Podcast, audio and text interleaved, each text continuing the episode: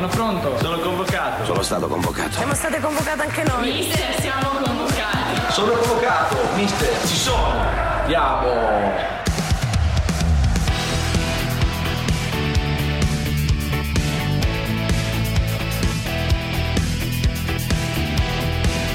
Tutti convocati weekend di Giovanni Capuano e Pierluigi Pardo.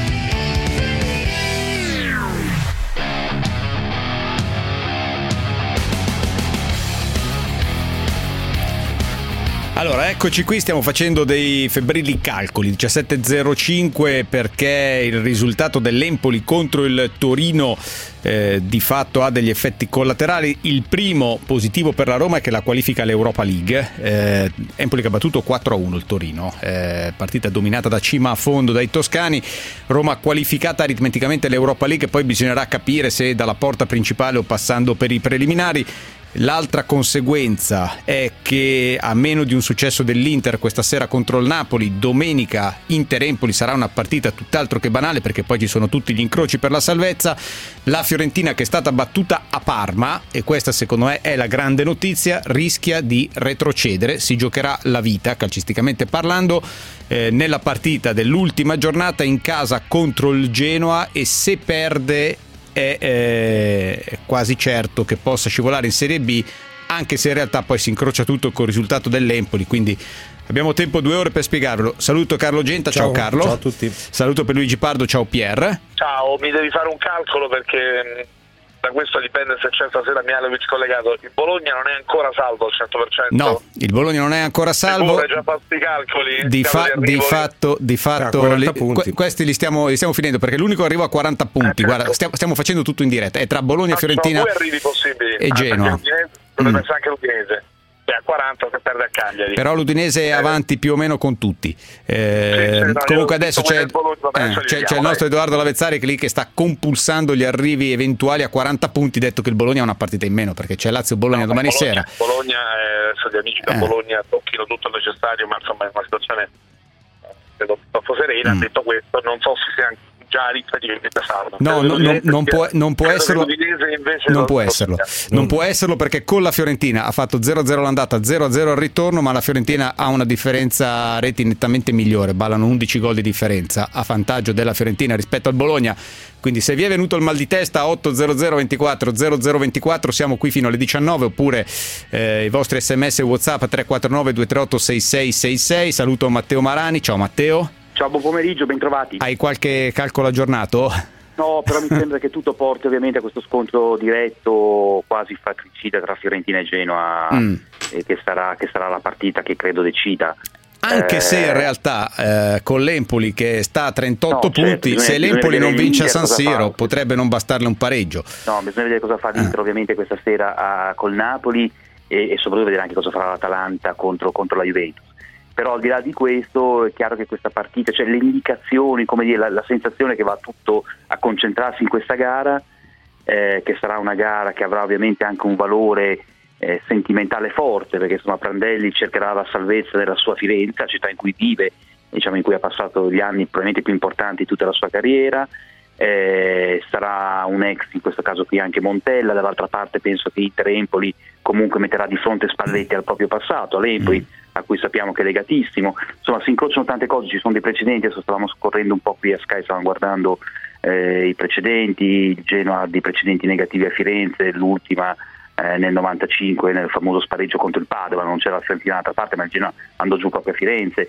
eh, fu anche nel 60 l'ultima partita del Genoa. Insomma, adesso al di là di tutto questo, però ecco, devo dire che questa corsa salvezza è stata quest'anno una delle cose più esaltanti. Poi è chiaro che chi c'è dentro soffre e ha paura e vive con la paura però è stata veramente molto molto bella. Si, questa, si, è accesa dopo, si, è accesa dopo, un po' in ritardo per merito dell'Empoli che non, non, non ha mollato mai. Bologna, Empoli, e Bologna, Empoli e Bologna Perché certamente. il Bologna ha dato l'accelerata dietro, dopo sono state tutte obbligate a fare molti punti, l'Udinese, l'Empoli, e hanno risucchiato e hanno ritirato dentro la Fiorentina e il Genoa che invece sembravano abbondantemente avanti. La Fiorentina sì, che, che ci hanno messo del de, de loro, eh, perché il Genoa non vince dalla ventottesima, ha fatto 4 punti nelle ultime 9 eh, la Fiorentina ha vinto l'ultima, la 24esima, era metà febbraio. Messo, Vai Matteo. Però ci ha messo molto anche la società del mm. Ah, una sì, vendendo certo. Piontek a gennaio, una vendendo Piontek a gennaio che in qualche modo è chiaro che è una evocazione sinistra di quello che fu la Sandoria di Pazzini e Cassano, la ricorderete.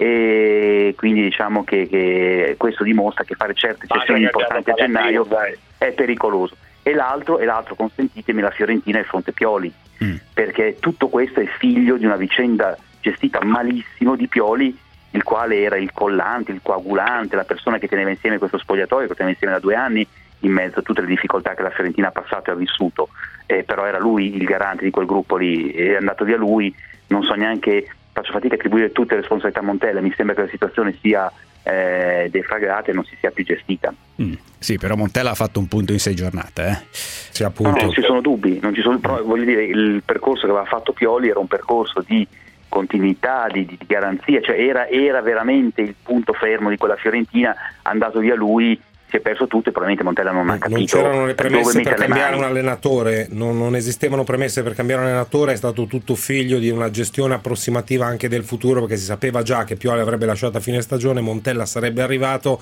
Quindi eh, si è scollato un po' tutto quanto e, e adesso stanno pagando più, più, dei precedenti contro il fatto che sarete d'accordo sono due squadre o a motore spento o quasi eh, per tagliare traguardo perché due squadre Giovanni citavi l'uno l'1 a 6 nelle, nelle ultime sette partite della Fiorentina e, il Genoa non, sta forse un pelo meglio, forse è un pelo più vivo, un pelo più di colore, ma non poi tanto. Pier. Guarda, sono due squadre che hanno, secondo me, una minore abitudine e una minore preparazione psicologica al discorso salvezza rispetto all'Empoli e sono, sono finite in mezzo la Fiorentina in maniera incredibile. Il Genoa è da qualche settimana che si capisce che ci possa essere il pericolo, ma hanno gestito la situazione. L'Empoli invece è una squadra dietro più abituata alla lotta. Poi io credo che, che comunque l'Empoli nonostante tutto, nonostante la classifica sia quella messa peggio, perché se l'Inter stasera non vince, se l'Inter stasera non vince eh, a Napoli, l'Inter ovviamente dovrà fare risultato contro l'Empoli l'ultima giornata, l'Empoli potrebbe non bastare un pareggio, Empoli e Genoa sono quelle messe peggio, la Fiorentina è una mm. situazione sicuramente migliore, però io dire comunque sia c'è questo elemento di, di abitudine alla lotta, l'Empoli ce l'ha dalla prima giornata questa mentalità questa, questa abitudine a, così, a lottare. Eh, Fiorentina e Genoa si sono trovate in un ambiente che non è il loro, in una situazione di classifica che non è la loro, quindi con delle paure improvvise, con un blocco che mi sembra stia affliggendo tutte e due queste squadre. Mm. Allora, eh, 800 24 0024 vi aggiorniamo man mano, eh, proveremo anche a intercettare le, le, parole, soprattutto di Vincenzo Montella, che insomma è un po' in questo pomeriggio il personaggio in negativo e poi ovviamente dipende molto anche da che cosa succede questa sera. Eh, a partire dalle 18 lo racconteremo da San Siro con Dario Ricci, Milan Frosinone e poi 20.30 con Juventus Atalanta che non è una festa, è una partita chiave nella corsa per la qualificazione alla Champions League e ovviamente Napoli-Inter eh, consiglio spassionato a Spalletti chiuderla stasera perché trascinarla a San Siro domenica prossima poi potrebbe eh, far vedere i fantasmi di una gara che tu sai come comincia e non sai come finisce. Oh, eh, vi posso far sentire, visto che oggi è arrivata la qualificazione europea, ma la Roma è stato uno dei grandi temi della settimana. Poi dopo le 17.15 con Massimo Carrera parliamo invece della Juventus, di quello che abbiamo sentito ieri in, uh, in conferenza stampa Daniele Allegri. Vi faccio sentire Ranieri ieri. Eh, a proposito della Roma, eh, dove mi pare siamo arrivati al tutti contro tutti, con un allenatore che è il leader dell'opposizione alla società. Io non credo che Pronti Via possa subito rilottare per, per una Champions League o tutto, eh, però dovrà essere in grado di, di, di, poter entrare stabilmente in Europa e poi se c'è l'anno giusto che eh, indovini tutte le cose, ecco che allora ti puoi ripresentare in Champions League. Non so, volevo capire da Matteo Marani come, pe- come, la pensa. Io credo ci sia stato un triplo autogol nella gestione dell'addio di De Rossi, nella, anche nella settimana decisiva della stagione.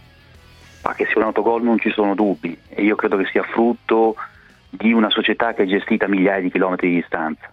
E io non so come si possa guidare così da lontano, diciamo, in, con fusi orari diversi dall'altra parte dell'oceano, evidentemente non sentendo, non percependo quello che è anche il sentimento, la, la, eh, il, quello che pensa il pubblico, i tifosi. Mi pare che questo sia un elemento decisivo nella, nella vicenda della Roma. Si decide un po' negli Stati Uniti, si decide un po' a Londra e poi succedono mm. queste cose per cui invece il pubblico ti dice che la scelta che hai fatto è stata, è stata sbagliata e quindi te la boccia completamente.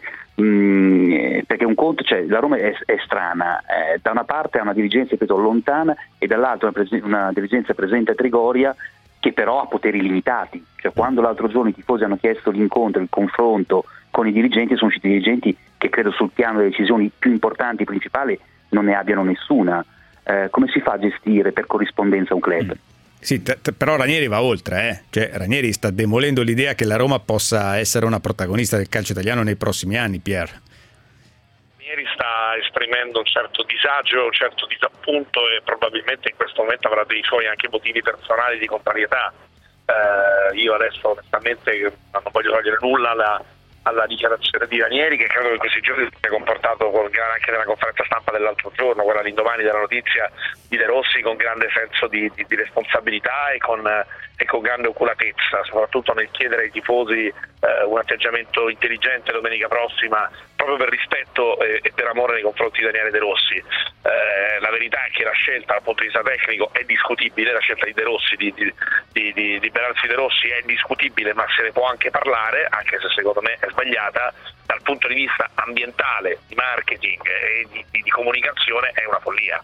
Quindi questa cioè, le, le, la sostanza è questa. Dal punto di vista tecnico si può anche discutere sul fatto che non, non si voglia ripartire con un giocatore come lui, si possa considerare eh, una fase superata, ma comunque sia per ciò che De Rossi rappresenta dovevi eventualmente coinvolgerlo nella decisione, dovevi stabilire un percorso tutto lui, diciamo la verità, è un ragazzo da questo punto di vista assolutamente collaborativo.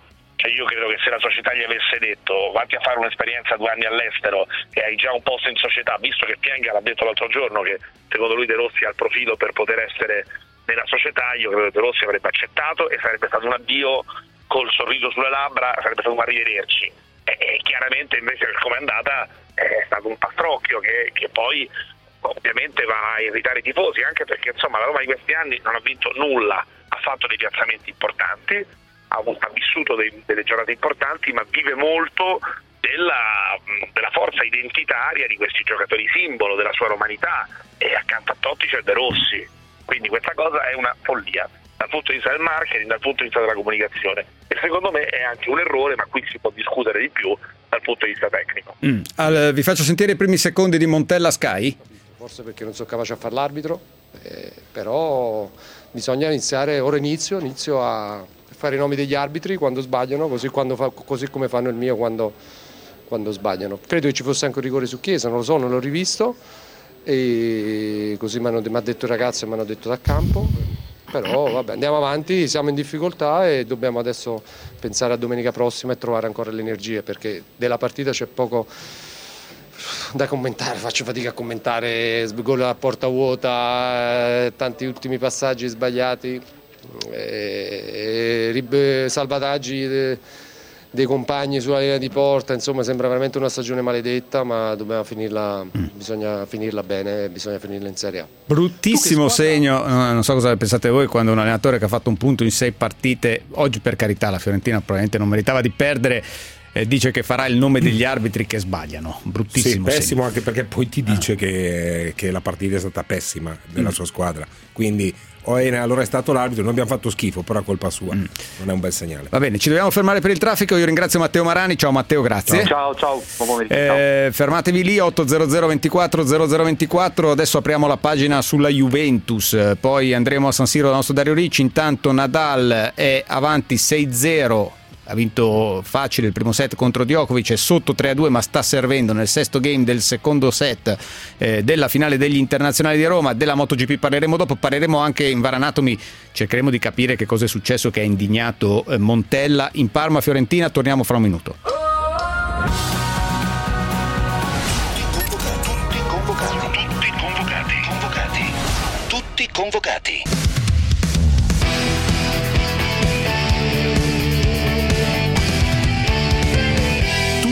Convocati.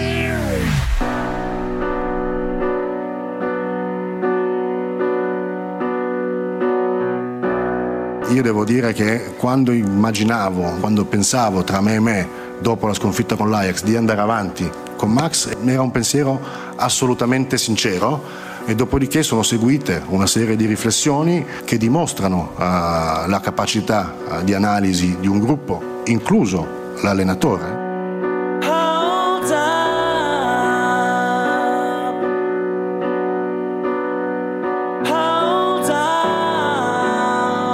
La società, come ebbi modo di dire tanti, tanti anni fa, è una società che ha una sua storia e dove nessuna persona all'interno della società è eh, indispensabile. Siamo tutti quanti utili, nessuno indispensabile, a partire da me. A partire da me. A partire da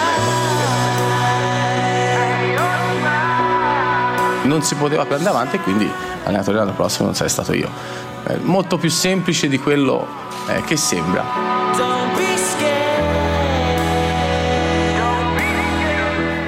Una cosa è certa è che abbiamo fatto 5 anni straordinari. Abbiamo fatto 5 anni straordinari,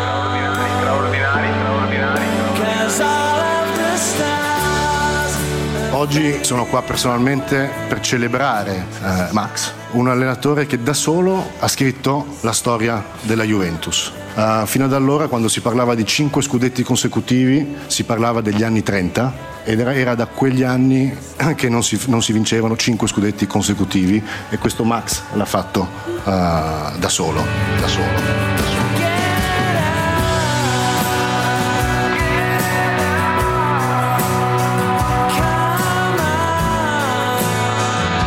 Domani sera deve essere una bellissima serata eh, dove dovremo tutti festeggiare perché comunque sono stati cinque anni veramente eh, straordinari. straordinari. Domani sera e questa sera poi ci addentriamo anche a parlare di quello che dovrà essere questo Juventus-Atalanta, cioè prima di tutto una partita vera perché la Juventus lo deve a chi con l'Atalanta sta correndo per un posto in Champions League, ma non ho dubbi che sarà così. Allora Pier, intanto ti consiglio di cercare un altro ospite perché eh, fa, fatti due calcoli, se dovessero mai arrivare a 3 a quota 40 Fiorentina, Genoa e Bologna, chi retrocede il Bologna? Però insomma stiamo, okay. stiamo ragionando in, in, termini... A meno che il Genoa non vinca con più di un gol di scarto, secondo me. Mm, no, no, io Genoa... cre- credo che sarebbe sotto comunque, però no. adesso ci addentriamo veramente nel... No, se il Genoa eh. vince, Genoa, scusate, Genoa Fiorentina l'andata è finita in parità, giusto? Sì. Okay. 0 a 0. Se, se il Genoa vince a Firenze con più di un gol di scarto, mm. a quel punto la classifica vulsa vedrebbe il Genoa beh, largamente in testa e la, la Fiorentina in via. Però mm. detto questo, oh, però mi, mi Mialovic secondo me stas- stasera non ce l'hai. Vabbè, vediamo, vediamo. Arrivando. Vabbè, ma non è che, non, non è che si, si, può. Si, si, deve stare zitti prima di, no, ragazzi, di giocare. Noi, noi stiamo, no, facendo, no, una, noi stiamo facendo una riunione di redazione di Tiki Taka così in diretta. Lo dico, eh. lo dico, anche proprio per, per, per, cioè ah. per una medaglia per Sinisa, che domani comunque è una partita, è una partita importante contro la Lazio. E mi, mi ha promesso che sarebbe una trasmissione appena salvo e quindi eh, insomma sarà per settimana prossima. eh, vediamo, sì. allora fatemi salutare e ho veramente il piacere che abbia accettato il mio invito Massimo Carrera. Ciao Massimo buon pomeriggio. Ciao. Ciao buon pomeriggio a voi. Parliamo un po' di quello che abbiamo sentito ieri di quello che abbiamo vissuto nell'ultima settimana in casa Juventus. Posso chiederti se sei sorpreso eh, di come sia andata a finire la vicenda di Allegri? Mm, no, un pochettino sì, sicuramente sì le parole de, del Presidente che, che, dove dice che tutti sono utili, nessuno indispensabile, quindi penso che si racconti tutto di questa azienda che, che è la Juventus. Mm, anche se io credo che questa vicenda ci racconti che qualcuno è un po' più importante almeno in questo momento degli altri. Cioè, mi viene in mente ad esempio eh, chi ieri non era presente come Nedved chi alla fine ha fatto cambiare idea ad Agnelli che ha detto ancora ieri, io un mese fa ero sincero quando dopo l'Ajax ho detto che sarebbe rimasto Allegri. No, ma sicuramente ognuno ha il suo compito nella società e ognuno ha, può dire le, le sue opinioni, le sue idee, poi è normale che le, le, decisioni poi le prende sempre il Presidente, l'ha detto anche lui ieri, quindi lui ha preso questa decisione parlando con, con tutti ma anche con Allegri, quindi penso che abbiano fatto de, de, abbiano valutato tutte le situazioni possibili e immaginari, però da, da, fuori è difficile sapere quello che mm. si siano detti. Pier? Ma allora, innanzitutto eh, quando ho sentito quella, quella precipitazione da parte di Agnelli, insomma, in qualche modo sorriso perché era la dimostrazione del fatto che dirigente così importante quando dice una cosa eh, comunque quella cosa ha un peso. Quindi Agnelli si è reso conto direttamente che quella cosa lì che io immagino lui realmente come ha raccontato ieri eh, considerasse vera. Cioè che dopo l'eliminazione con l'Ajax pensava di andare avanti con Allegri meritasse almeno insomma, una, una precitazione perché altrimenti eh, ovviamente la sua autorevolezza sarebbe venuta meno. Lui Possiamo quasi dire che abbia fatto il tifoso, che sia stata una reazione emotiva. Viene voglia di pensarla no, no, così, però, non lo so nemmeno io, ma viene voglia di pensare anche così. Se, se poi eh, nel calcio si può cambiare idea, e questa è l'ennesima dimostrazione che comunque nel momento nel quale un presidente o un dirigente cambia idea e quindi sentisce una cosa che ha detto, deve spiegare perché, perché ha cambiato idea. Ed è quello che è successo ieri. A me ieri è piaciuta, ti dico la verità, mi è piaciuta perché insomma è così che si, è così che si fa. Cioè, mi viene da pensare a quanto sia diversa questa cosa con quello che è successo alla Roma, con De Rossi. E quando si finisce un percorso, e ci può stare che finisca un percorso, ripeto, però ci vuole, ci vuole rispetto, ci vuole la comunicazione giusta e, e secondo me ieri c'è stata. Poi in qualche modo l'epilogo di questa vicenda ci dice che chi eh, si aspettava qualcosa di più da Allegri, dalla qualità del gioco, dalla ricerca se vuoi anche della bellezza, eh beh, insomma, eh, evidentemente questo era un pensiero condiviso dai massimi dirigenti di Juve. Ma, ma, secondo te Massimo ha pesato questa cosa, soprattutto negli ultimi mesi, eh, sulla qualità del gioco, il risultato, il peso dell'uno e dell'altro?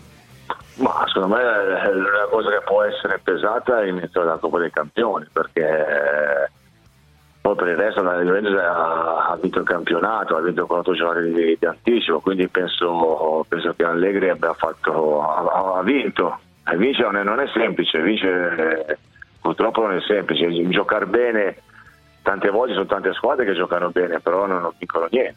Quindi giocare bene secondo me vuol dire vincere alla fine de, di tutto, quindi il risultato eh, ti dice che la, che la Juventus non, non, ha sbagliato gli incontri decisivi, eh, vincendo quasi sempre con tutte le dirette concorrenti, non perdendo punti con le piccole, quindi questo vuol dire eh, giocare bene. Forse può aver pesato anche lo stress dell'opinione pubblica, eh, Massimo, perché da allenatore sai quanto conti avere tutti quelli intorno, mi riferisco ai tifosi e adesso lo sappiamo chiaro una parte della, della dirigenza della amico. società, il fuoco amico, insomma questo può alla lunga incidere non solo sulle scelte di Allegri ma anche su quelle di, del suo presidente, di, di Agnelli. Io penso che, che, la, che la decisione l'abbiano, l'abbiano presa insieme, anche se poi l'ultima parola l'abbia avuta il presidente quindi sicuramente l'opinione pubblica, tutto quello che c'è intorno, può, magari può, l'allenatore può, può stressare, può dar fastidio e tutto, però il primo responsabile di tutti è, la società, l'allenatore deve rendere conto non all'opinione pubblica ma, alla, alla dirigenza. Mm. Come te lo aspetti il profilo del prossimo allenatore della Juve? Io non ti dico il nome perché tanto qui abbiamo capito che ognuno ha il suo, ha sua, no, al suo duello, la sua terna ecco, e probabilmente in testa Danielli, Nedved e Paratici, ammesso che loro abbiano già un nome solo, eh, però il mm. profilo, perché ad esempio a me sorprende molto che di fatto quasi tutte le ipotesi italiane, a, a meno di un ritorno clamoroso di Conte, ma mi sento di escluderlo, poi magari verrò smentito, eh, sono di profili che in realtà hanno vinto meno di Allegri, ma non solo in Italia, cioè hanno anche meno appile, meno esperienza internazionale, e che è una delle critiche che è stata fatta ad, Agnelli, eh, ad Allegri. No, sicuramente sarà un allenatore che avrà carisma, sicuramente, mm. Che, che, che, seguirà la linea de, della società, che, che sa, sa, sa, quando arriverà la Juve saprà cosa vuol dire essere la Juventus dove eh, bisogna vincere per forza, quindi l'obbligo è vincere. Però è diversa questa scelta rispetto a quelle precedenti, eh, diversa rispetto a quella di Conte, allora la Juve poteva permettersi un emergente, diversa forse anche da quella di Allegri quando arrivò in quel famoso mese di luglio. Beh, sicuramente, sicuramente, è diversa da quando è arrivato Antonio, dove la Juventus aveva due settimi posti, quindi era più, più, facile magari cercare un emergente. In questo momento ovviamente c'era un allenatore abituato già a certe situazioni, a, a, anche alle coppe, quindi quasi un, un allenatore internazionale mm. che sappia cosa vuol dire affrontare ogni anno tre competizioni e doverle cercare di doverle vincere tutte e tre. Mm. Pier? Ma io sono, sono curiosissimo, sono mm. curiosissimo, io penso che ci sia, che si vada, si provi ad aprire un ciclo con con un allenatore di crescita, di prospettiva. E poi secondo me c'è un elemento che è Cristiano Ronaldo, che Cristiano Ronaldo ha una voce importante in capitolo secondo me in questa vicenda e, e, e sarebbe assurdo che non l'avesse. Non, non ha neanche tempo di aspettare un allenatore che cresca. No, ancora... Questo anche è vero. Per, per questioni anagrafiche, eh? per questioni anagrafiche. Eh, allora... Vabbè, leggendo il suo team mi sembra che la voce non sia così forte, però... Mm. Non lo so. Allora?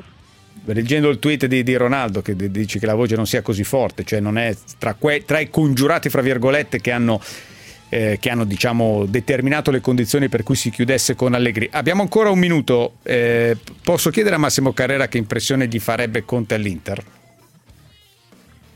Ma eh, all'inizio l'impressione è strana, però ripeto, gli allenatori sono come i giocatori, sono professionisti e dove li chiamano per lavorare vanno a fare il loro lavoro. Quindi farebbe strano vederlo difendere eh, altri colori, però penso che eh, diventerebbe il primo tifoso dell'Inter come giusto che sia un allenatore che, che deve fare. Ma quanti punti sposta Conte? Ah, secondo me ne sposta tanti eh, perché eh, loro lo reputano uno dei migliori allenatori al mondo, quindi può sicuramente dare un'impronta importante alla squadra, la fa giocare come vuole lui in base ai giocatori che ha e cerca di ottenere sempre il massimo. Mm. Tu invece cosa fai? Perché ho letto un'intervista Io... recentemente che dici accetterei anche un progetto in Serie B purché fosse un progetto serio. Io credo che insomma sia impensabile che una persona che ha il tuo profilo, le tue esperienze, anche insieme ad Antonio Conte, si debba limitare ad attendere un progetto in Serie B. No, eh, io sono, sono, disposto a qualsiasi cosa, quindi non, non, mi, fa paura, non mi fa paura le sfide, quindi è normale che posso accettare anche una Serie B che abbia dietro un progetto che voglia tornare in A, quindi è una società importante, è normale. Grazie Massimo.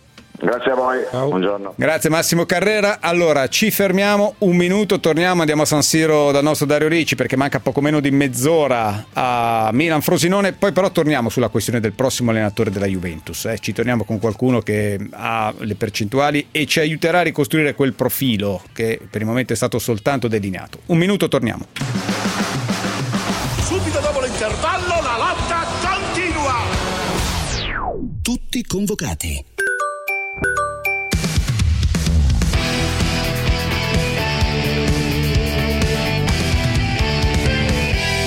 Convocati. Intanto Roglic ha dominato eh, la mm, crono del Giro d'Italia, però la buona notizia per noi, ne parleremo dopo le 18 con il nostro Pier Augusto Staggi, è eh, Nibali che ha tenuto, ha pagato soltanto 1 minuto e 05, gli altri sono crollati e dunque resta la rosa Valerio Conti, ma c'è un bel duello che vede Nibali protagonista assoluto da qui alla fine del giro per provare a portarsi a casa la maglia rosa. Dopo le 18.30 appuntamento con il nostro Pier Augusto Stagi, adesso andiamo a San Siro da, da Dario Ricci, ciao Dario. Ciao Giovanni, tutt'altra volata qui eh, a San Siro, la volata Champions tra Milan Frosinone e Juventus Atalanta di questa sera, come Monica Colombo del Corriere della Sera che vi, eh, vi ascolta per eventuali domande da studio. Monica, il popolo rossonero eh, ci crede, lo dimostrano nei 55.000 di San Siro. Eh, prima di parlare di questa sfida, sarà partita vera quella di Torino? Ma a mio avviso sì, perché comunque l'ultima di Allegri in casa, l'ultima di Barzagli in casa, ma io credo che proprio Allegri abbia il desiderio di congedarsi dal pubblico che l'ho applaudito per cinque anni con uh, una vittoria o comunque se non sarà con una vittoria comunque con una prestazione convincente. Ecco, non credo che ci sarà aria da vacanze imminenti. Mm. Chiaramente aria da vacanza che non può esserci neanche qui, eh, il Milan... Eh è chiamato obbligatoriamente ai tre punti in, in pieno stile Gattuso direi, grinta, cuore e poi se ci sono anche i piedi. Sì, esatto, qui eh, no, a parte il fatto che qui il clima è più da novembre che non da maggio, quindi non siamo certo agli ultimi giorni di scuola. No, eh, sarà sicuramente una partita da garra e, e huevos, visto che eh, per forza il Milan dovrà conquistare i tre punti aspettando poi il risultato di Torino e considerando che l'ultima sfida della stagione sarà Ferrara con la spalla che è già salva insomma. Mm. Monica, il, sì, volevo sapere eh, messe insieme una serie di informazioni che stanno arrivando se il destino di Leonardo è segnato. Oggi è arrivata anche la, la, la, insomma, la voce di questa offerta della federazione brasiliana ma io credo che eh, Leonardo in questo finale di stagione ha sofferto soprattutto il fatto del dualismo con uh, Gazzidis. Quando lui è arrivato aveva avuto pieno potere diciamo, nello svolgere le operazioni di mercato nella scorsa sessione, quando Gazzidis è arrivato pur avendo il manager dell'Arsenal in Inghilterra una competenza solo in chiave commerciale e di marketing, qui invece ha allargato il proprio raggio d'azione. Qui si sono un po' pestati i piedi. Ricordiamoci che già nella sessione invernale l'acquisto di Ibrahimovic fu bloccato nonostante fosse stato già tutto apparecchiato, diciamo. Eh, io credo che Leonardo soffra proprio questo. Secondo me senza Champions ci sarà una bella rivoluzione. Mm. Allora, ringrazio Monica Colombo. Dario, se mi dai rapidissimamente la formazione del Milan. Formazione confermata mh, rispetto alle attese della vigilia, Donnarumma in porta, difesa a 4 con Abate, Musacchio, Romagnoli e Rodriguez da destra a sinistra, a centrocampo Chessie, Bakayoko e Cialanoglu, davanti Suso, Pionte e Borini. Grazie Dario, restiamo con te perché poi alle 18 racconteremo in diretta nel corso della seconda ora della trasmissione il primo tempo di Milan Frosinone. Allora, carissimo Pier, eccoci con Guido Vacciago. Ciao Guido. Buongiorno, buon, anzi buon pomeriggio a tutti. Buon pomeriggio anche a te. Ci aiuti a capire il profilo del prossimo allenatore della Juventus, visto che ieri Agnelli Eh, ha fatto catenaccio. Allora, guarda, io quello che so è questo. Escludo Conte. Quindi gio- eh, giochiamo al gioco delle esclusioni. Escludiamo Conte. Escludo Conte. Mi sembra di aver capito che non è un nome eh, spendibile in questa corsa. Eh, credo che su Inzaghi ci sia qualcosa di molto concreto perché c'è stato un incontro. Non so se, come eh, abbiamo scritto oggi, eh, lo abbiano tecnicamente bloccato, che è una parola che vuol dire tutto e non vuol dire niente. Eh, comunque qu- un approccio con Inzaghi c'è stato, un approccio che per alcuni suona come piano B, eh, per altri invece potrebbe suonare eh, come davvero il primo di una serie di approcci che portano alla firma.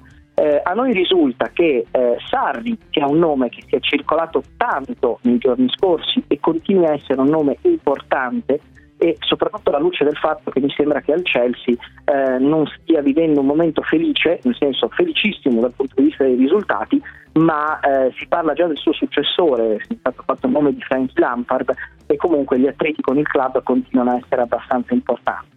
Ehm, sullo sfondo c'è questo sogno Guardiola, eh, del quale però eh, noi eh, troviamo smentite un po' ovunque, a parte quelle del eh, diretto protagonista, l'ultima alla vigilia della FA Cup, eh, e eh, anche non diciamo del diretto protagonista, ma di chi è- fa parte del suo entourage che continua a dire guardate che non lascerà in nessun modo il Manchester City. Quindi quest- questa è un po' la terzina. eh, Esatto. po- poi magari buttiamo lì anche il nome di Zidane. eh. Non so, Pier, Carlo, se avete sentito. Eh. Anche oggi ci sono stati fischi al Bernabeu, dove Real Madrid ha concluso la peggior stagione del XXI secolo con un'altra Non, sconfitta. non lo vedo possibile. Zidane è appena Vabbè, arrivato. non, nervoso, credo, non credo proprio che insomma, il, il finale di una stagione non sua possa, essere, possa determinare una rivoluzione. Non credo che sia nemmeno quello di cui il Real Madrid ha bisogno in questo momento. Guido?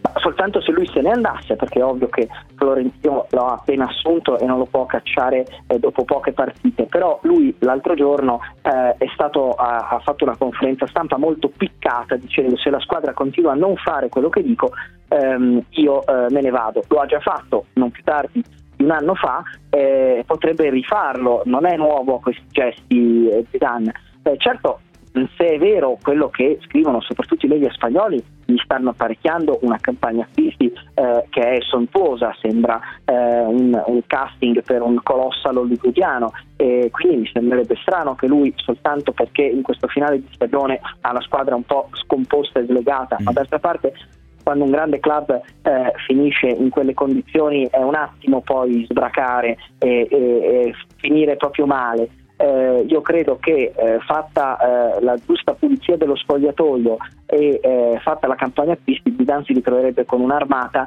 degna di quelle eh, con le quali ha conquistato tre Champions di seguito. Quindi secondo me poi ci ripensa. Gli Certo, passa anche il nervosismo. L'altro giorno, esatto, l'altro giorno è parso nervoso e allora molti tifosi della Juve hanno iniziato a sognare e noi abbiamo giustamente drizzato le orecchie. Allora, faccio una domanda secca a tutti i presenti. Vi chiedo di rispondere nella maniera più rapida possibile, poi c'è il traffico con la MotoGP. Il prossimo allenatore chi lo sceglie? Agnelli o Nedved? Pier? Dai, è, è maligna, eh? no, non mi rispondere No, insieme. insieme, però che, che Allegri. Allegri non ha scelto Agnelli insieme di C'è stata, evidentemente, l'abbiamo capito ieri, l'ha detto Allegri. Chi è- dai, chi è che lo sceglie? È un po' maligna la domanda, eh, me ne No, rendo ma non è conto. maligna neanche un po', eh. lo, lo sceglie Agnelli, punto e basta. Agnelli. Alla fine l'ultima parola è la sua e, certo, e non c'è. Mm, certo, e poi fa quello che gli pare. Questo, va detto che eh, Guido penso lo potrà confermare, sicuramente hanno un'autorevolezza e, una, e una, diciamo, un peso sicuramente importante, ma alla Mm. fine eh, la decisione è niente. Guido? È assurdo che non fosse Ma così. io no? credo, che, eh, io credo che in conferenza stampa fra le righe, ma forse neanche troppo fra le righe, Agnelli lo abbia fatto capire, abbia detto che la scelta dell'allenatore fa parte eh, della mh, parte tecnica della sua dirigenza, quindi Nedved e Paratici. Nedved io credo e che lui, che lui come presidente debba dare un imprimatur e per cui se gli dovessero portare eh, Oronzo Canà, eh, lui possa dire, possa dire no, no, perché stavo per citare degli allenatori che poi si offendono giustamente. Sì, che poi come Ne dice citiamo- Allegri vi- viene giù tutto. Esatto, ne citiamo uno eh, di fantasia e allora a quel punto posso, lui può dire no, Canà no, però eh, io credo che se eh, i nomi che abbiamo citato, se eh, per caso sono quelli giusti, se eh, Paratici e Nedved decidono di eh, portare quell'allenatore, io credo che poi Allegri, e scusate che Agnelli eh, darà il suo, metterà il suo timbro, d'altra parte così ha fatto con Allegri. Mi sembra che il tenore della conferenza stampa abbia fatto capire che tutto sommato fosse, fo- forse fosse dipeso da Allegri e da Agnelli, Sarebbero andati avrebbero avanti. continuato insieme. Eh sì, eh, quindi il giusto termine è esonero, eh, ma in maniera rispettosa, eh, non c'è niente di polemico, ma proprio perché dentro una società, ed è questo secondo me uno dei passaggi più interessanti di tutta questa vicenda, forse anche perché nominati di fresco, perché non è passato nemmeno un anno dalla rivoluzione di ottobre, ci sono due figure, Nedved e Paratici, che in questo momento non possono in nessun modo essere depotenziate da chi gli ha dato in mano l'area tecnica, ma è anche giusto così, poi eh, come per tutti e soprattutto la Juventus a fine della prossima stagione si tirerà una riga e ciascuno si piglierà la responsabilità delle sue scelte. Grazie Guido. Grazie a voi. Grazie Guido Vaciago, tutto sport. Saluto anche te Pierluigi, ciao Pier.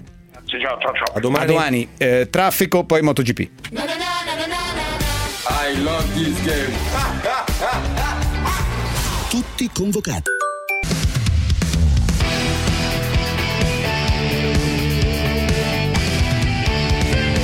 Tutti convocati.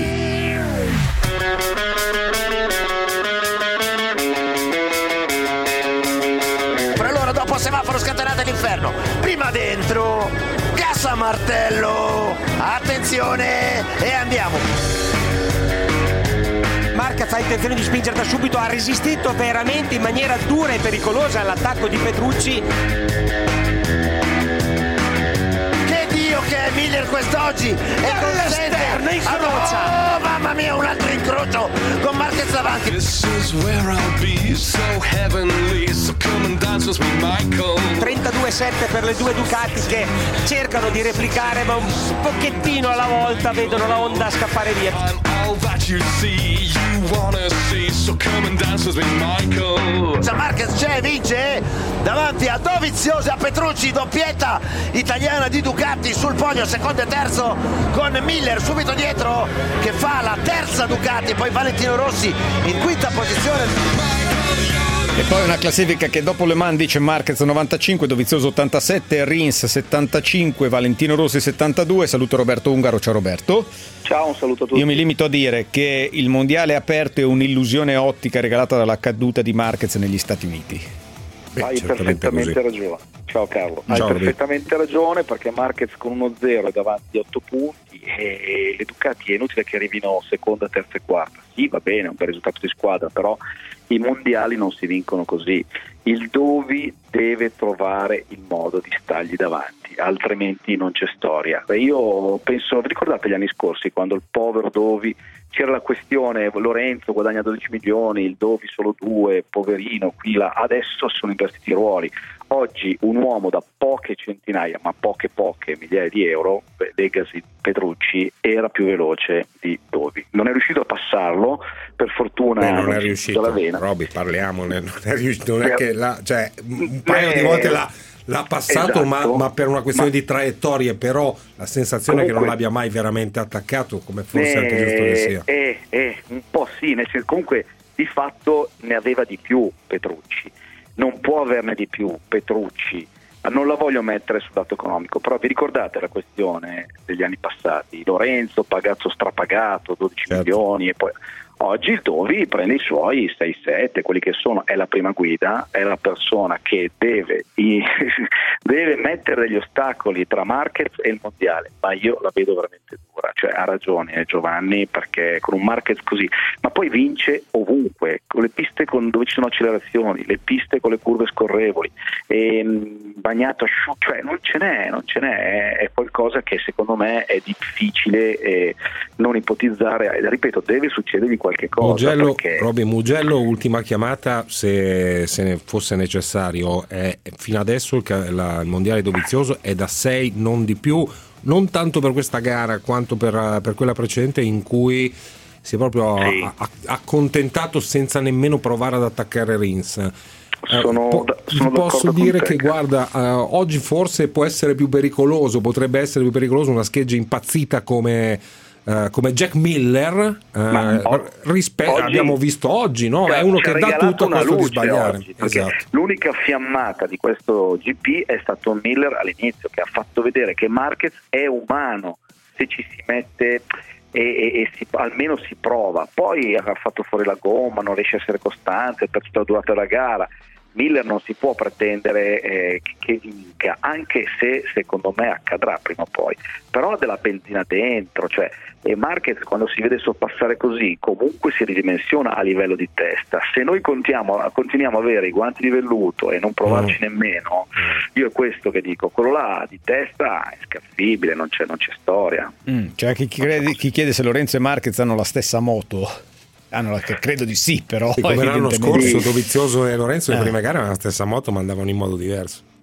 Esatto, allora Lorenzo, mh, o- ok, il mondiale è perso, ma vedrete che qualche gara bella la farà, ci vuole del tempo, è l'ombra di se stesso, è vero, però Lorenzo è così, se non ha le cose a posto non si esprime, non storia, ricordatevi quanto tempo ci ha messo con la Ducati, ci hanno messo ancora di più, è vero che la Honda è più facile e non è la Ducati, ma comunque ci vuole del tempo, ma in ogni caso è fuori dai giochi e non serve neanche che vada ad aiutare un Marquez Lorenzo per fargli conquistare il mondiale, perché fa tutto da solo lui, capite? Ah, sì, Io certo. dico que- Quest'anno non ha certamente bisogno Marquez. Esatto, sul piatto c'è una Ducati che è estremamente competitiva, cioè non ho mai visto una moto così eh, votata a vincere un mondiale sulla carta. È vero, c'è un Marquez, e lo Dovi stesso ha detto se non ci fosse stato Marquez io avrei già vinto due mondiali, però con sé sapete che nel, nel mondo delle gare non si fa niente. Ah, sì, anche il Napoli avrebbe vinto gli scudetti, anche la Roma, se non ci fosse stata la Esatto. Juventus negli ultimi Esatto. otto anni. Peccato che la Juventus sia iscritta, che Marquez sia iscritto, che la Mercedes. Pensa quanti mondiali avrebbe vinto la Ferrari eh, nelle ultime stagioni. Grazie Roby. Ciao Roberto, A voi, a un presto. saluto, ciao, grazie, ciao, grazie ciao. Roberto Ungaro. Intanto si va al terzo set a Roma. Gli internazionali Djokovic ha vinto il secondo per 6-4 dopo aver perso il primo per 6-0 in campo i due da un'ora e 42 minuti. Tra 5 minuti in campo anche Milan Frosinone a San Siro, da lì ripartiremo, ma poi racconteremo anche il Giro d'Italia, racconteremo eh, ciò che accade questa sera a Torino, ne abbiamo parlato, e a Napoli, tra Napoli e Inter e avremo alle 18.45 l'appuntamento con Varanato. Mancherebbero due minuti, però mi hanno dato tre minuti di proroga, quindi posso chiudere alle, alle 23.20. Mi manca 23.24, quindi vai con calma. Tutti convocati. Quale sarà la professione più richiesta in futuro? Quali nuovi lavori 4.0 esistono già? Come ci sono arrivati e dove si sono formati quelli che li svolgono? Sono Anna Marino e con i lavori di domani vi spiego in concreto cosa fanno e quanto guadagnano blockchain designer, strategist, data scientist, ma anche l'enologo o il magazziniere 4.0, tutte le figure più richieste nei prossimi 5 anni, ma che nell'80% dei casi le imprese non trovano. Insieme capiremo il lavoro che c'è e i lavori di domani. Tutte le puntate in esclusiva su radio24.it. Ogni giovedì una nuova puntata. Il segnale orario vi è offerto da Vuoi essere anche tu un imprenditore top? Noleggia un magazzino Model Block. Tecnologia e logistica di magazzino.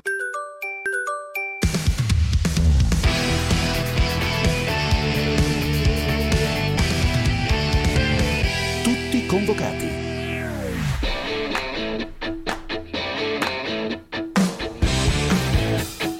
Ragazzi hanno dato fondo ad ogni stilla di energia per portare a casa un risultato positivo che ci facesse sperare ancora fino all'ultimo secondo dell'ultima partita.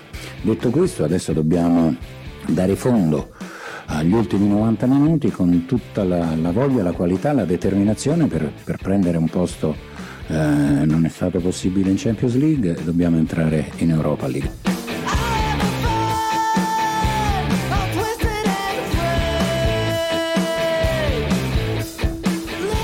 Psicologicamente siamo delle bestie, noi siamo usciti stravincitori in questo senso, ancora più determinati, ancora, più, ancora con più voglia di, di buttarci nel campionato. È stata comunque una grande esperienza.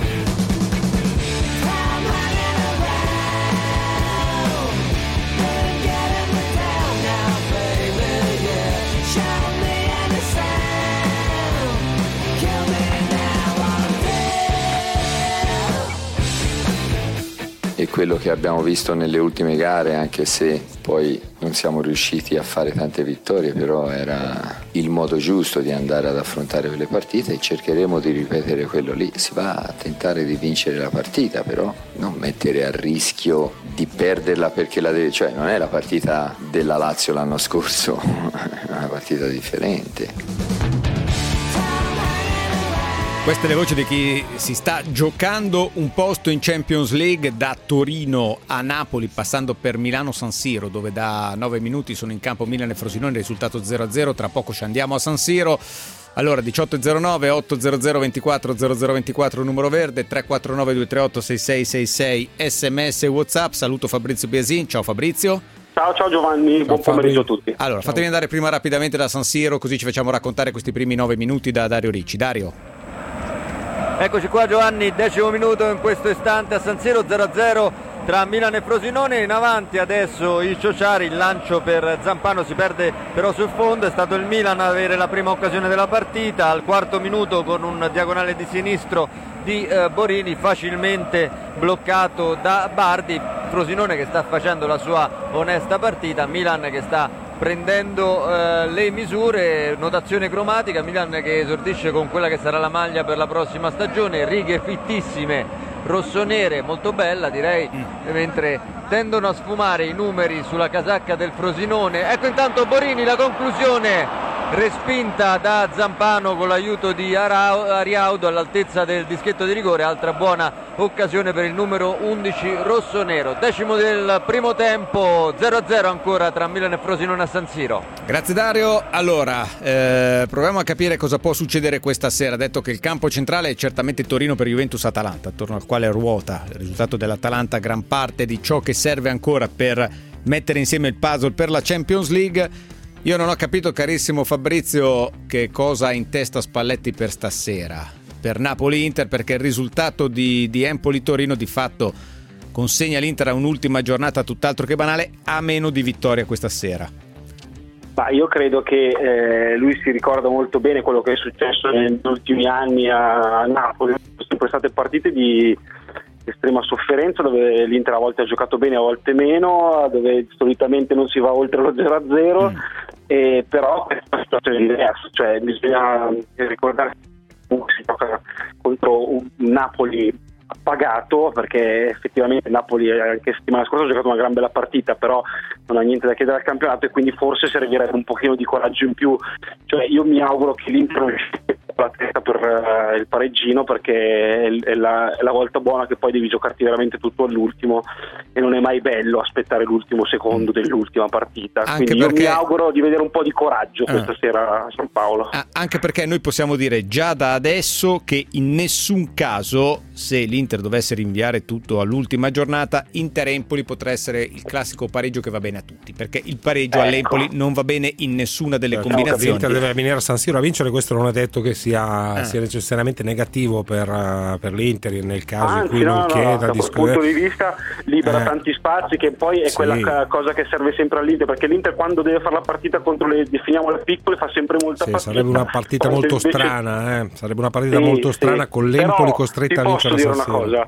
cioè, possiamo per una volta sperare che non si debba arrivare proprio all'ultima partita. Cioè, stasera l'Inter c'ha il match point, prova a giocartela con un po' di coraggio. Beh, ma credo lo, fa, credo lo, farà. Beh, no? fin qui non l'ha fatto, eh. fin qui non l'ha fatto. Cioè, nelle ultime sei o sette partite, quando ha avuto il match point e ce li ha avuti in casa con l'Atalanta, in casa con la Roma in casa con la Juventus. A Udine ha, secondo me, buttato via gran parte della partita facendo mille Però calcoli. l'avversario era in condizioni diverse, Juventus compresa, perché la Juventus comunque per, per Mm. vari motivi è venuta a San Siro a fare la partita. Eh, questa è la prima volta in cui l'Inter gioca, è vero, a Napoli contro il Napoli. Ancelotti vuole chiudere bene la stagione, tutto quello che volete, però onestamente se in queste partite, eh, se una squadra ha più condizione mentale, ha più motivazioni, eccetera, eccetera, se la porta a casa. C'è un amico che scrive: Riguardate la classifica. Se il Genoa perde, l'Empoli si salva pareggiando a Milano. Se il Genoa perde, l'Empoli si salva anche non presentandosi. Amico mio, eh, chiaramente noi stiamo ragionando di che cosa deve fare l'Empoli. E l'Empoli, all'Empoli un punto teoricamente. Se a Firenze succede eh, il, il risultato, il punto può andare bene solo in caso di pareggio del Genoa. Perché no, nemmeno perché arrivando a pari punti è un casino, ragazzi. Eh, Fabrizio, ma è vero che stasera giocano quasi tutti i diffidati? Perché l'Inter ne ha sei anche importanti: eh? Lautaro, Politano, Perisic, può- Gagliardini, Borca Valero, Skriniar. Da questo punto di vista Spalletti non ha mai fatto grossi calcoli, cioè cerca sempre di mettere la squadra più in forma e io credo che faccia anche bene. Ripeto, proprio perché quella di stasera è una partita decisiva, è giusto che tu te la giochi al meglio. Poi se dovesse saltare qualcuno per ammonizioni varie se ne riparlerà a partire da lunedì, però ripeto, bisogna provare a chiudere il discorso questa sera e far sì che la prossima partita sia una meravigliosa passerella San Siro per tanti. Mm, Una passeggiata all'Empoli il pareggio va bene solo se anche il Genoa pareggia, perché a quel punto a quota 38 sarebbe retrocesso, ma pareggiando salirebbe a 39 l'Empoli e quindi si salverebbe perché arrivando a 38 a pari punti con il Genoa si salverebbe il Genoa per i confronti diretti, andrebbe giù eh, e andrebbe giù proprio, proprio l'Empoli della grande rimonta di questa seconda parte di, di girone di ritorno. Oggi hai scritto Fabrizio che quanto successo a Torino, quanto è andato in scena settimana scorsa non sposta nulla a proposito del futuro di Conte dell'Inter. Sì, sì, lo ribadisco, eh, si si è parlato tanto no, in queste settimane di eh, Inter possibile seconda scelta di Conti, io credo che in realtà invece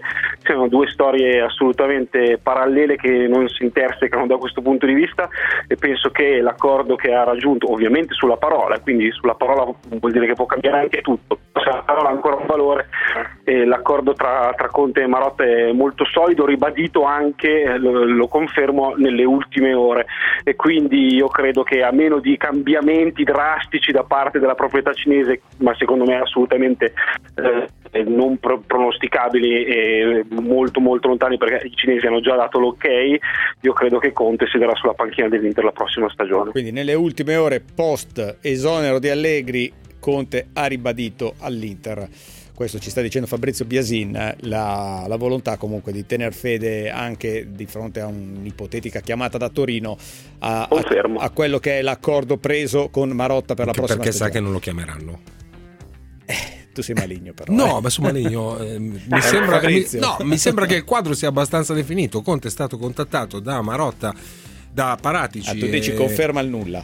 E conferma nulla, cioè è stato scartato da, è stato bocciato, l'idea Conte è stata bocciata da, da Andrea Agnelli. Per, per eh, nelle, immaginare. nelle ultime settimane è vero, io sono d'accordo con te Carlo, è anche vero che invece altre correnti di pensiero dicevano attenzione perché eh, c'è invece chi ci sta pensando e Conte è lì ad aspettare. Secondo me Conte non ha aspettato niente, io credo che Conte e, e Marotta si siano sentiti nel corso degli ultimi mesi più volte, abbiano raggiunto un'intesa di massima all'inizio di aprile e da quel momento basta, è finito il discorso, cioè io credo che non ci sia stato più nessun tipo di ragionamento da parte di Conte soprattutto. Credo ci sia un'altra persona pettinata come Fabrizio Biasin che la pensa alla stessa maniera. Che bello. Che fa, che fa l'allenatore dell'Inter in questo momento. Ecco, diciamo Eh. che Spalletti, che pure sta facendo, io credo, il suo dovere, perché è vero che la stagione non, può, non passerà alla storia come la stagione bellissima, brillante e divertente da parte dell'Inter, però è stato chiamato per portare l'Inter in Champions League. L'ha fatta l'anno scorso, molto probabilmente ce la farà anche quest'anno e quindi sicuramente il suo l'ha fatto. Dopodiché un nuovo amministratore delegato si insedia, arriva a metà stagione e prova a portare quello che sono le, le sue idee, i suoi uomini e quindi io credo che sia tutto molto molto naturale. È una, una cosa naturale molto dispendiosa perché bisogna dirlo, però è molto naturale. Grazie Fabrizio. Grazie a voi, un abbraccio, ciao Carlo, ciao, Giovanni. Ciao, ciao Fabrizio, grazie Fabrizio Biasin. Diciottesimo minuto 0-0 a San Siro tra Milano e Frosinone. Ci fermiamo il traffico, poi ripartiamo proprio da lì con Dario Ricci. Noi abbiamo bisogno di ognuno di voi. Domenica zero deleghe, tutti convocati.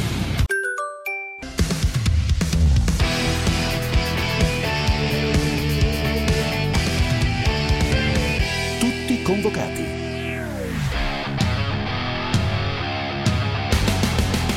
Tornare poi su quel discorso lì vorrebbe poi dire andare a, a ritornare sulle, sulle nostre posizioni, per cui ormai è superato perché il calciatore si sta allenando in maniera corretta e è a disposizione della squadra, è dentro il comportamento che deve avere un calciatore del suo livello, ecco. per cui è tutto a posto. Questo è Spalletti ieri eh, su Icardi, eh, Spalletti che si è scoperto pompiere, secondo me fuori tempo massimo. Però questa è la sua linea in queste ultime due settimane di Inter. Allora, saluto Walter Novellino, ciao Walter. Ciao, ciao, buona serata. E andiamo a fare l'aggiornamento da San Siro con il nostro Dario Ricci. Dario. Ventesimo di gioco, ancora 0-0 tra Milan e Fiorentina, il Frosinone, Ciociari che eh, stanno eh, anche impostando qualche buona azione di eh, controffensiva contro un Milan che fatica un po' a carburare e soprattutto a mettere in ritmo i suoi uomini di qualità, Cialanoglu, Suso e eh, la conseguenza è che a Piontek arrivano come d'abitudine ben pochi palloni eh, giocabili, quindi finora si è visto davvero ben poco, a parte le due occasioni che già vi raccontavo con Borini al quarto, il sinistro facilmente parato da Bardi e poi al decimo con il tiro del numero 11 rosso-nero respinto dai difensori frosinati proprio dall'altezza del dischetto del calcio di rigore. Quindi 21esimo di gioco 0-0 ancora a San Siro tra Milan e Frosinone mentre sono ancora i Ciociari a farsi in avanti, seguiamo questa conclusione deviata da Romagnoli, la conclusione di eh, San Marco, respinta appunto dal capitano eh, rossonero. Grazie Dario, eh, devo dire mi aspettavo un Milan un po' più arrembante eh, in questi Molto, primi molto, 20 minuti molto, contro il Frosinone. Non so Walter se stai vedendo la partita. eh, se- No, no, però Mm. l'ho vista un quarto d'ora, sono andato sulla. Ti sei, Eh, ti sei sono rotto le palle. No, no, sei- no, no, ma non c'è niente da No, vedere. ecco, Giocano doveva stesso ritmo. rispondere Carlo. no, non, eh, mm, è, è normale che il Frosinone si fa vedere un po' di più, non ha niente da perdere, il Milan eh, ha qualcosa da perdere, ma io sono convinto che alla fine poi è il gioco che manca, come diceva prima il tuo collega, il Mm. gioco ma, un attimino manca, è un 4-3-3 un po' eh, tra virgolette eh, che i centrocampisti si inseriscono un po' poco in, quest- in questi 15 minuti mi sembra. Sì, è un Milan che sta sono- facendo una fatica bestiale a portare il pallone a Piontek. Eh, si fa fare, ma Piontek però eh, capisco, però anche lui c'ha il suo orticino lì. Eh, deve- Ma gua- guarda, ti, deve raccon- ti racconto l'azione di adesso. Eh, Milan che arriva sulla tre quarti, Piontek fa il movimento a uscire per prendersi il pallone, il pallone è finito In sul aria fondo. non c'è nessuno. è finito Eh. sul fondo, si è perso così. Eh, credo Bakayoko, eh, autore Eh. dell'assist eh, sbagliato. Beh, vediamo, vediamo come finisce questa stagione del Milan, vediamo Però, che eh, cosa ne Beh, Hai presente quelle partite di fine campionato a maggio quando poi alla fine voi allenatori, voi allenatori dite eh ma faceva molto caldo, ecco quelle partite lì, solo che a San Siro sembra novembre ci sono eh, 14 gradi e piove, quindi questa giustificazione non vale. Sono d'accordo, anche a Perugia fa 13 gradi, eh, piove di brutto. eh, però devo dirti, eh, sì, eh, il Milan eh, in questo periodo non è che, che stia offrendo un grande gioco, però i risultati ci sono, al di là di questo, fa fatica, fa fatica a portare parecchi uomini in aria, eh, fa fatica in questo momento a essere un po' più brillante. Siamo alla fine del campionato, non fa caldo, ma fa freddo.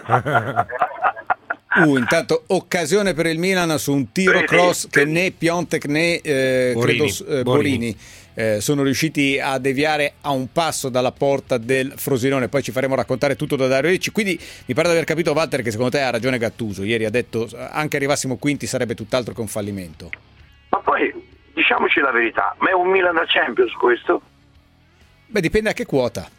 Sai, sotto, sotto i 70 punti ci puoi anche arrivare in un campionato così. va, eh, però in questo momento eh, io credo che sono dei ottimi giocatori, dei buoni giocatori, ma qualità, eh, togliendo, togliendo Suso e togliendo poi non so qual è il giocatore che aveva più qualità lì. Eh, non è che mi sembra, io, io non è che voglio difendere Gattuso perché tra l'altro è stato anche il mio giocatore nel settore giovanile del Perugia, però al di là di questo mi sembra che stia facendo un buon lavoro. Ecco. Secondo me c'è un'aspettativa troppo, troppo, secondo il mio punto di vista, perché ci sono le altre squadre secondo me hanno una qualità superiore. Ecco.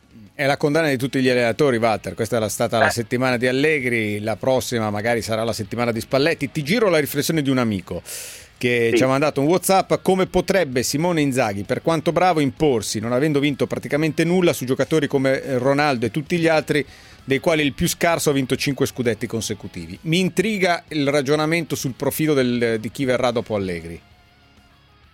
Sì, eh, devo dire che Allegri è stato, eh, diciamo, ha fatto, ha, fatto, ha fatto bene, al di là che qualcuno pensava il gioco, non gioco, ma questo è un allenatore che ha vinto quasi tutto, è arrivato eh, due volte in, in finale in Champions League, ehm, ecco, forse è stato, tra virgolette, eh, tra virgolette imputato eh, su- sulla mancanza qualificazione adesso alla Champions League eh, di quest'anno però come gioco lui ha grande personalità ha grande personalità di fa- sa gestire i grandi campioni Il prossimo verrà- cosa fa? chi verrà? Eh, il Io- prossimo, cioè se, se prossimo- dovesse non essere un No, grande secondo profilo me- internazionale. È un profilo internazionale, Eh. secondo me, non è un profilo italiano, ma Simone mi sembra che, che stia facendo bene. eh, quest'anno sono, due- tre anni che sta facendo bene. Eh, credo, boh, non lo so, ti devo dire che eh, lui voleva cambiare qualcosa, almeno, almeno da quello che si è capito, no? voleva cambiare qualcosa. La società, non- secondo il mio punto di vista, non era d'accordo e hanno deciso di- a- a- di dirsi a un arrivederci, un addio. Società, che voleva, sia. la società voleva cambiare qualcosa e una parte della società voleva cambiare lui, questo è il senso. Cioè- Ecco, eh, ma io non lo voglio dire questo. No, me lo dico io, non c'è mica problema. L'han Eh, detto loro, sembra- eh. L'hanno detto loro, ma poi non, mi, sembra, mi sembra piuttosto evidente. eh. Però credo che l'allenatore che verrà sarà un allenatore che ha secondo me ha già partecipato alla Champions League, almeno penso che sia così e poi sono convinto Però, che farà grandi di- cose. L'idea di partecipare alla riflessione dell'ascoltatore era molto pertinente perché un conto è allenare, un conto è gestire delle aziende come sono Esatto, molti eh. giocatori, quindi lì devi essere uno che allena va bene, riesce a fare No, giocare un bene, va gestore, bene. un gestore. E appunto devi avere Un gestore anche... potrebbe essere Murigno, to. Bravo, esatto, esatto. No, no, no, ma è perfetto, cioè sarebbe perfetto, eh, Sarebbe come, perfetto. come concetto, uno come Mourinho, poi ti dicono, ah Mourinho è interista, Mourinho li fa giocare, non li fa giocare bene, non fa il bel gioco e allora torni lì a farti le Torni menate come, Guardiola. come eri prima. Eh sì. No? Ma io sono convinto, Guardiola che è il più bravo di tutti, tra virgolette, sa gestire, sa, e però ha qualità eh, importante, Guardiola. Ha però da, ha lì- da fare.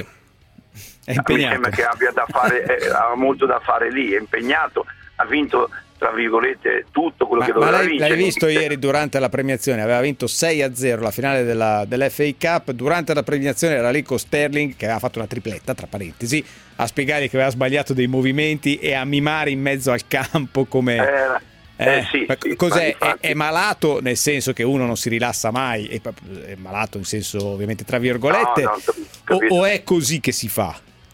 No, è così che si Non fa. mollare è così mai. che- Non bisogna mai mollare perché io ho mollato da un po' di tempo e invece non dovevo mai mollare. Ah. Ho vinto tutto e in questo momento se molli un pochettino diventi uno qualsiasi. Ci metti un allenatore, Mm. tra virgolette, qualsiasi. E Guardiola è uno che secondo me non deve mai mollare. Sì. È uno di questi che non mollano mai. Ma, mai mollare. Grazie Walter. Ciao. Grazie a voi, ciao. Grazie, Buonasera. grazie Walter Novellino. Alla prossima, rapidamente San Siro per l'aggiornamento. Dario. 29esimo di gioco, quarto calcio d'angolo per il Milan in questo istante, c'è qualche polemica perché il tocco di Suso ha raggiunto Chessie, la palla è stata deviata a mio modesto modo di vedere da un difensore del Frosinone, quindi eh, l'arbitro ha segnato, l'arbitro Manganiello ha segnato dopo il conciliabolo col guardaline. Il calcio d'angolo, andiamo adesso alla battuta che seguiamo in diretta è Suso sul pallone, a fianco a lui Cialanoglu, il tocco breve proprio per Cialanoglu, la riapertura per Suso, il suo abituale cross dall'angolo destro dell'area di rigore, il fallo in area di rigore di eh, Musacchio che era rimasto in avanti nel tentativo di sfruttare le sue doti in elevazione quindi si riparte dal calcio di punizione per il Frosinone, risultato ancora di 0-0.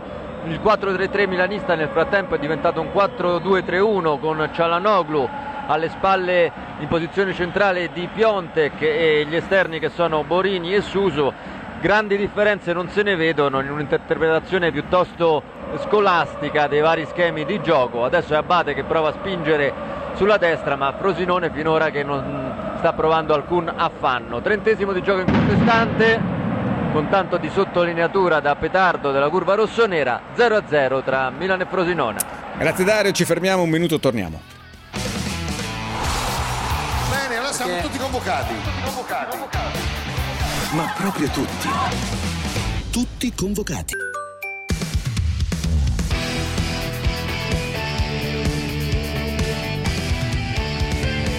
Tutti convocati. VAR Anatomy con Luca Marelli. Eccoci al tradizionale appuntamento con VAR Anatomy con Luca Marelli. Ciao Luca, buon pomeriggio. Buon pomeriggio a voi. Allora, prima rapidissimo aggiornamento, 30 secondi al massimo da San Siro Dario Ricci. Dario. 34esimo di gioco 0-0 tra Milan e Frosinone proprio alla mezz'ora sul nostro collegamento la migliore occasione per il Milan c'è stata un'incursione sulla destra il pallone respinto dalla difesa frusinata è arrivato a Bakayoko che di sinistro al volo dal limite dell'area ha calciato di pochissimo fuori E questo dunque è l'aggiornamento da San Siro, un terzo di partita scivolato via 0-0 tra Milan e Frosinone.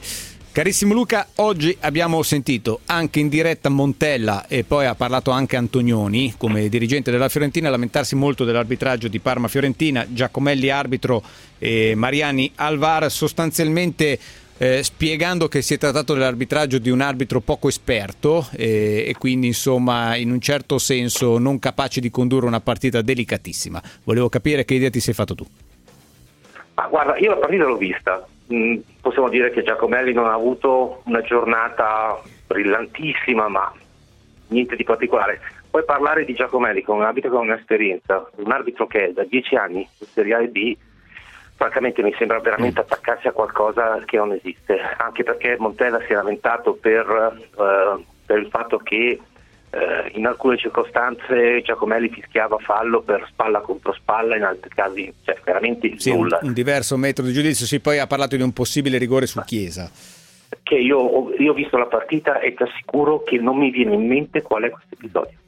Cioè, mh, deve essere stato probabilmente una spintarella, non, non so esattamente a che cosa si riferisca. Ho cercato anche, dopo averlo sentito, ho cercato anche di rivedere velocemente la partita per cercare di individuare l'episodio e sinceramente non ci sono riuscito. Colpa mia sicuramente. Non riesco veramente Andre- andremo a scomporla eh, nelle prossime ore per cercare di capire. Siamo a caldo, quindi se dovesse essere sfuggito qualcosa, eh, ovviamente non c'è nessun intento censorio. Oh, non c'è moltissimo in fin- quello che abbiamo visto fin qui della 37esima giornata da raccontare. Mi interessa però parecchio Genoa-Cagliari eh, di ieri. 1-1, Valeri arbitro, la penna al VAR. eh, la penna che è un arbitro molto giovane ma che ha avuto la forza, il coraggio, l'attenzione e la professionalità all'ultimo minuto di chiamare di fatto il calcio di rigore che ha consentito al Genoa di pareggiare con il Cagliari, tocco di braccio di Bradaric, un punto che potrebbe essere decisivo nella corsa salvezza. Sì, tra l'altro ehm, è stato molto bravo, questa volta un po' aiutato anche dalle proteste immediate del Genoa, ma è, la- è lo stesso VAR che in Torino Sassuolo in- individuò il fallo di mano di Magnanelli che nessuno vide, neanche i giocatori del Torino. Questo per dire che i falli di mano che non vengono visti da nessuno possono essere tranquillamente visti dal VAR, anzi devono essere visti dal VAR perché possono sfuggire in campo. Per quanto riguarda l'episodio di ieri sera, quello che ha convinto sia la penna a intervenire, a consigliare la, la, l'on-field review, sia l'arbitro a fischiare il rigore e il movimento verso il pallone da parte di, di, di, di Romagna, di Bradaric, scusami, che ha allargato il braccio verso il pallone e l'ha toccato nettamente, rigore. Mm, assolutamente, eh, i falli di mano vanno visti dal VAR, questo riporta chiaramente eh, alla madre di tutte le polemiche della settimana, e cioè a ciò che è successo nel corso della finale di Coppa Italia tra Lazio e Atalanta, ho, ho trovato sorprendente che Calvarese, che all'Olimpico era al VAR, sia stato rimandato immediatamente a fare il VAR, tra l'altro in una partita importante perché era la partita di Udine, la partita tra Udinese e Spal che di fatto ha salvato l'Udinese. Scelta che, ti dico la verità, non ho capito un granché. Eh, avrebbe potuto probabilmente Rizzoli eh, disegnare qualcun altro per evitare problemi. Fortunatamente la partita ieri poi si è risolta senza, gravi, senza grandi episodi, però probabilmente sarebbe stato meglio evitarlo, soprattutto perché in questa maniera si dà quasi questa sensazione di giudicare positivo quello che è stato non visto a Roma e oggettivamente non ha senso, non ha senso come non ha senso la dichiarazione del presidente dell'AIA che ha giustificato il tutto dicendo che nessuno l'ha visto in campo. Sì, senso. si una- tratta semplicemente di un, di un gravissimo errore non sostenibile eh, con nessun tipo di spiegazione. Si può provare a spiegarlo ed è stato fatto, ma non si può certamente eh, in nessun modo provare a giustificarlo. Eh, chiusura eh, raccontando che ci avevi anticipato che Rocchi sarebbe uscito su una delle due finali europee e molto probabilmente non in quella di Champions, ma nella finale di Europa League. Questo è successo e dunque abbiamo almeno questa soddisfazione. Sì, eh, era abbastanza prevedibile, soprattutto so- considerando le designazioni delle semifinali, nelle quali non comparivano né Scomina né Rocchi. Scomina non poteva essere designato per la finale di Coppa UEFA perché per tradizione difficilmente vengono assegnate due finali di Coppa allo stesso arbitro. Scomina aveva già arbitrato nel 2017 la finale di Europa League, perciò era abbastanza scontato che sarebbe stato designato per Madrid. Diciamo anche che quest'anno la finale di Europa League è forse la più importante degli ultimi vent'anni, perché è un derby di Londra, non capita tutti i giorni. Grazie Luca. A voi, buon lavoro. Grazie Luca Ciao. Varelli, appuntamento con Varanatomi settimana prossima, sempre alla stessa ora, San Siro, 39esimo 0-0 Dario Ricci. Sì, 0-0 ed è arrivata anche l'occasione per il Frosinone. Prima c'era stato un suggerimento di Suso per Piontek, debole il diagonale destro sul fondo del centravanti polacco del Milan. Un minuto dopo che si è perso maldestramente pallone proprio al limite dell'area, eh, proprio poco fuori dall'area di rigore, pallone arpionato da San Marco che ha tentato rapidamente di arrivare alla conclusione con un sinistro a giro che però non ha girato e si è spento sul fondo. Quindi quarantesimo di gioco in questo istante, seguiamo questa incursione di Bagayoko, il più attivo e anche forse il più preciso fra i suoi finora, ma chiude ancora la difesa dei Ciociari, recupera però Abate il cross al centro, la respinta di testa ancora di Ariaudo e Milan che prova a mantenersi nella zona d'attacco ma eh, non riesce però ad essere pericoloso e anzi recupera ora Trotta il pallone prova a rilanciare su Ciano il contropiede dei Frosinati 41esimo di gioco in questo istante 0-0 tra Milan e Frosinone sotto la pioggia battente di San Siro Grazie Dario, torniamo da te tra qualche minuto, adesso Giro d'Italia. Giro d'Italia con il nostro Pier Augusto Stagi, ciao Pier. Ciao Giovanni. Allora, abbiamo già anticipato che la cronometro è stata dominata da Roglic, che Nibali è uno dei protagonisti di giornata, che la maglia rosa resta sulle spalle di Valerio Conti, ma siamo all'aperitivo di ciò che adesso arriva, e cioè delle due settimane del Giro. Ci aiuti a tirare la sintesi di questa giornata a San Marino? Beh, la sintesi è che Primoz Roglic non scherzano, questo lo sapevamo, l'avevamo capito subito dalla cronoscalata di Bologna, è in salute, sta andando fortissimo da febbraio, è maturato tanto, l'anno scorso ha ottenuto un importante eh, quarto posto al Tour de France, quindi un atleta di altissimo livello che è arrivato al ciclismo molto tardi, ma ci sta prendendo il gusto, sta imparando in fretta questo corridore sloveno. Però la consolazione e diciamo, l'aspetto positivo di questa giornata autunnale dove la pioggia sta regnando sovrana in tutto questo Giro d'Italia, solo un giorno all'Aquila abbiamo visto il sole, eh, è Vincenzo Nibali che sta bene, che è sereno e consapevole di eh, potersela giocare fino alla fine.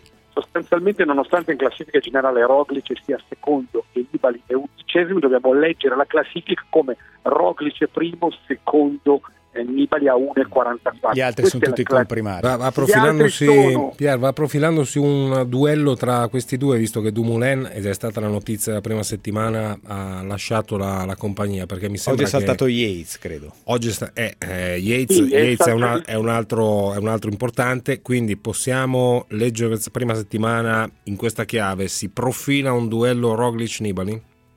Si profila sicuramente Carlo un duello tra questi due atleti, però è chiaro che come ben sai il ciclismo è fatto di tante variabili e uomini feriti come Simon Yates o anche lo stesso Miguel Angel Lopez o Mikel Landa eh, non bisogna assolutamente sottovalutarli perché perso per perso diventano corridori assolutamente ingestibili che potrebbero in qualsiasi momento condizionare la corsa di entrambi. Quindi bisogna essere molto lucidi. A questo punto dovrà esserci tanta forza perché da venerdì comincia a salire, da venerdì a tutti gli effetti inizia il Giro d'Italia, quello vero, con il primo arrivo in salita, perché martedì, domani giornata di riposo, sarà una giornata per velocisti, si arriva a Modena, ehm, e da quel momento lì è salita tutti i giorni e bisogna avere anche una grande eh, intelligenza tattica, bisogna essere lucidi, basta niente per veramente perdere i treni giusti, perché può andare in una fuga per dire Simon Yates che adesso è a 4 minuti e tu resti lì e dici sì sì lasciamolo andare, poi in realtà puoi rientrare in corsa e nascono nuove dinamiche.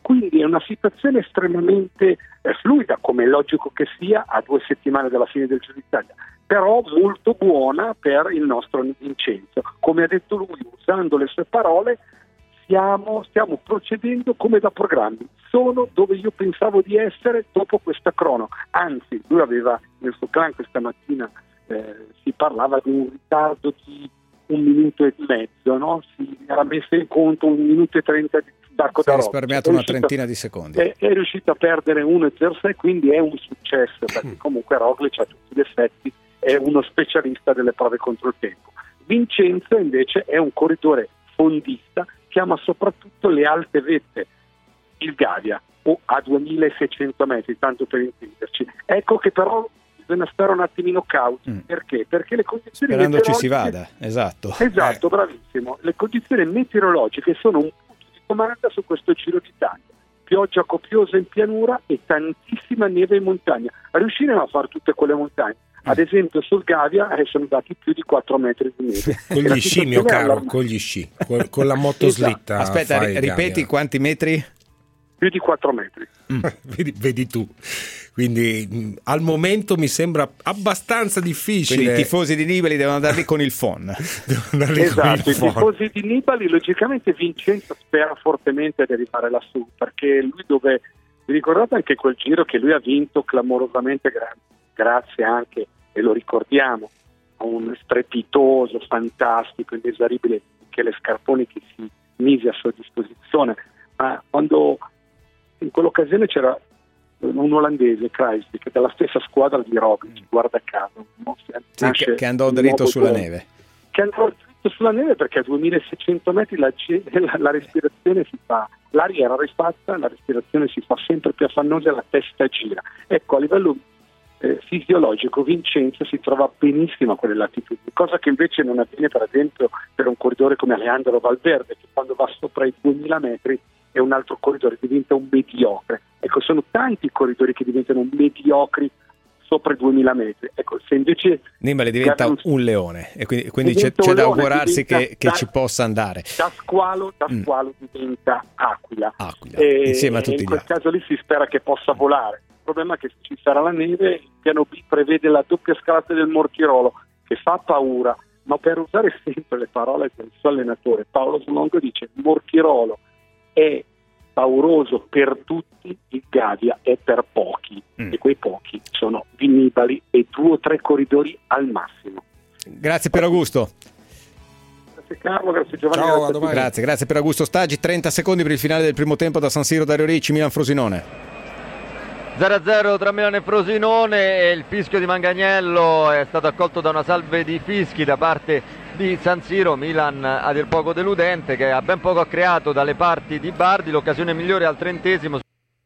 Ai, Frosinate, il, il, sì, il tiro al volo dal limite dell'area di Bagayoko fuori di pochissimo, ma al 37esimo c'è stata anche una buona occasione per quanto riguarda il Frosinone, palla persa al limite dell'area da eh, Chessier palla recuperata da San Marco che ha provato il sinistro a giro senza fortuna pallone che si è perso sul fondo. Milan finora scolastico nell'interpretazione dell'iniziale 4-3-3 che poi è diventato un 4-2-3-1 con un evanescente Cialanoglu a supporto e alle spalle di Piontek non che il polacco abbia fatto meglio così come piuttosto prevedibili sono eh, risultati i suggerimenti di Suso dalla destra. Per il momento quindi uno 0-0 che eh, renderebbe pressoché impossibile l'inseguimento Champions dei rossoneri.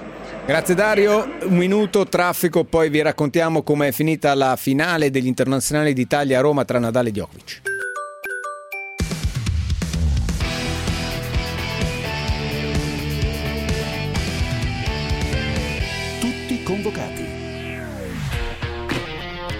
Intanto vi racconto anche che l'Italia Under 17 è sotto 3 a 1 nella finale dell'Europeo a Dublino, primo tempo drammatico per gli azzurri che hanno chiuso in svantaggio per 3 a 0 Hansen, Bannis e Mattisen, poi eh, all'undicesimo della ripresa ha segnato Colombo, siamo al ventesimo esatto in questo momento 3 a 1, strada in salitissima per la nostra nazionale in questa che è la rivincita della finale dell'Europeo di un anno fa. Saluto Vincenzo Martucci, ciao Vincenzo.